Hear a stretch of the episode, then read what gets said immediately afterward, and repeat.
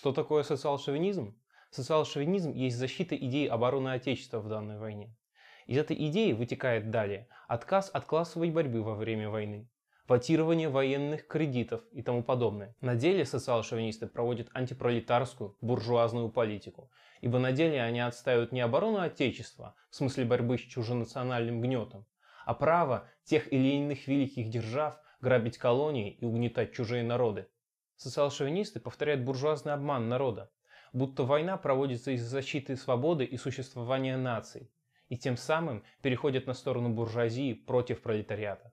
К социал-шовинистам принадлежат как те, которые оправдывают и прикрашивают правительство и буржуазию одной из воюющих групп держав, так и те, кто, подобно Каутскому, признают одинаковое право социалистов всех воюющих держав защищать Отечество.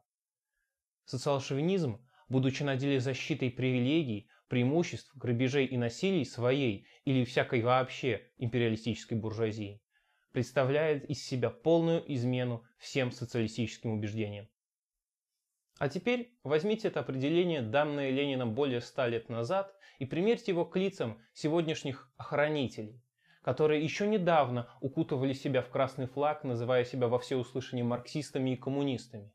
А теперь, предав своих товарищей и предав свои мнимые социалистические убеждения, они кинулись в объятия российской буржуазии, оправдывая все их действия и поддерживая войну. Посмотрите на то, как они похожи на своих европейских коллег-социал-шовинистов, называющих себя левыми, которые на деле также поддакивают своим домашним империалистам и голосуют за военные кредиты.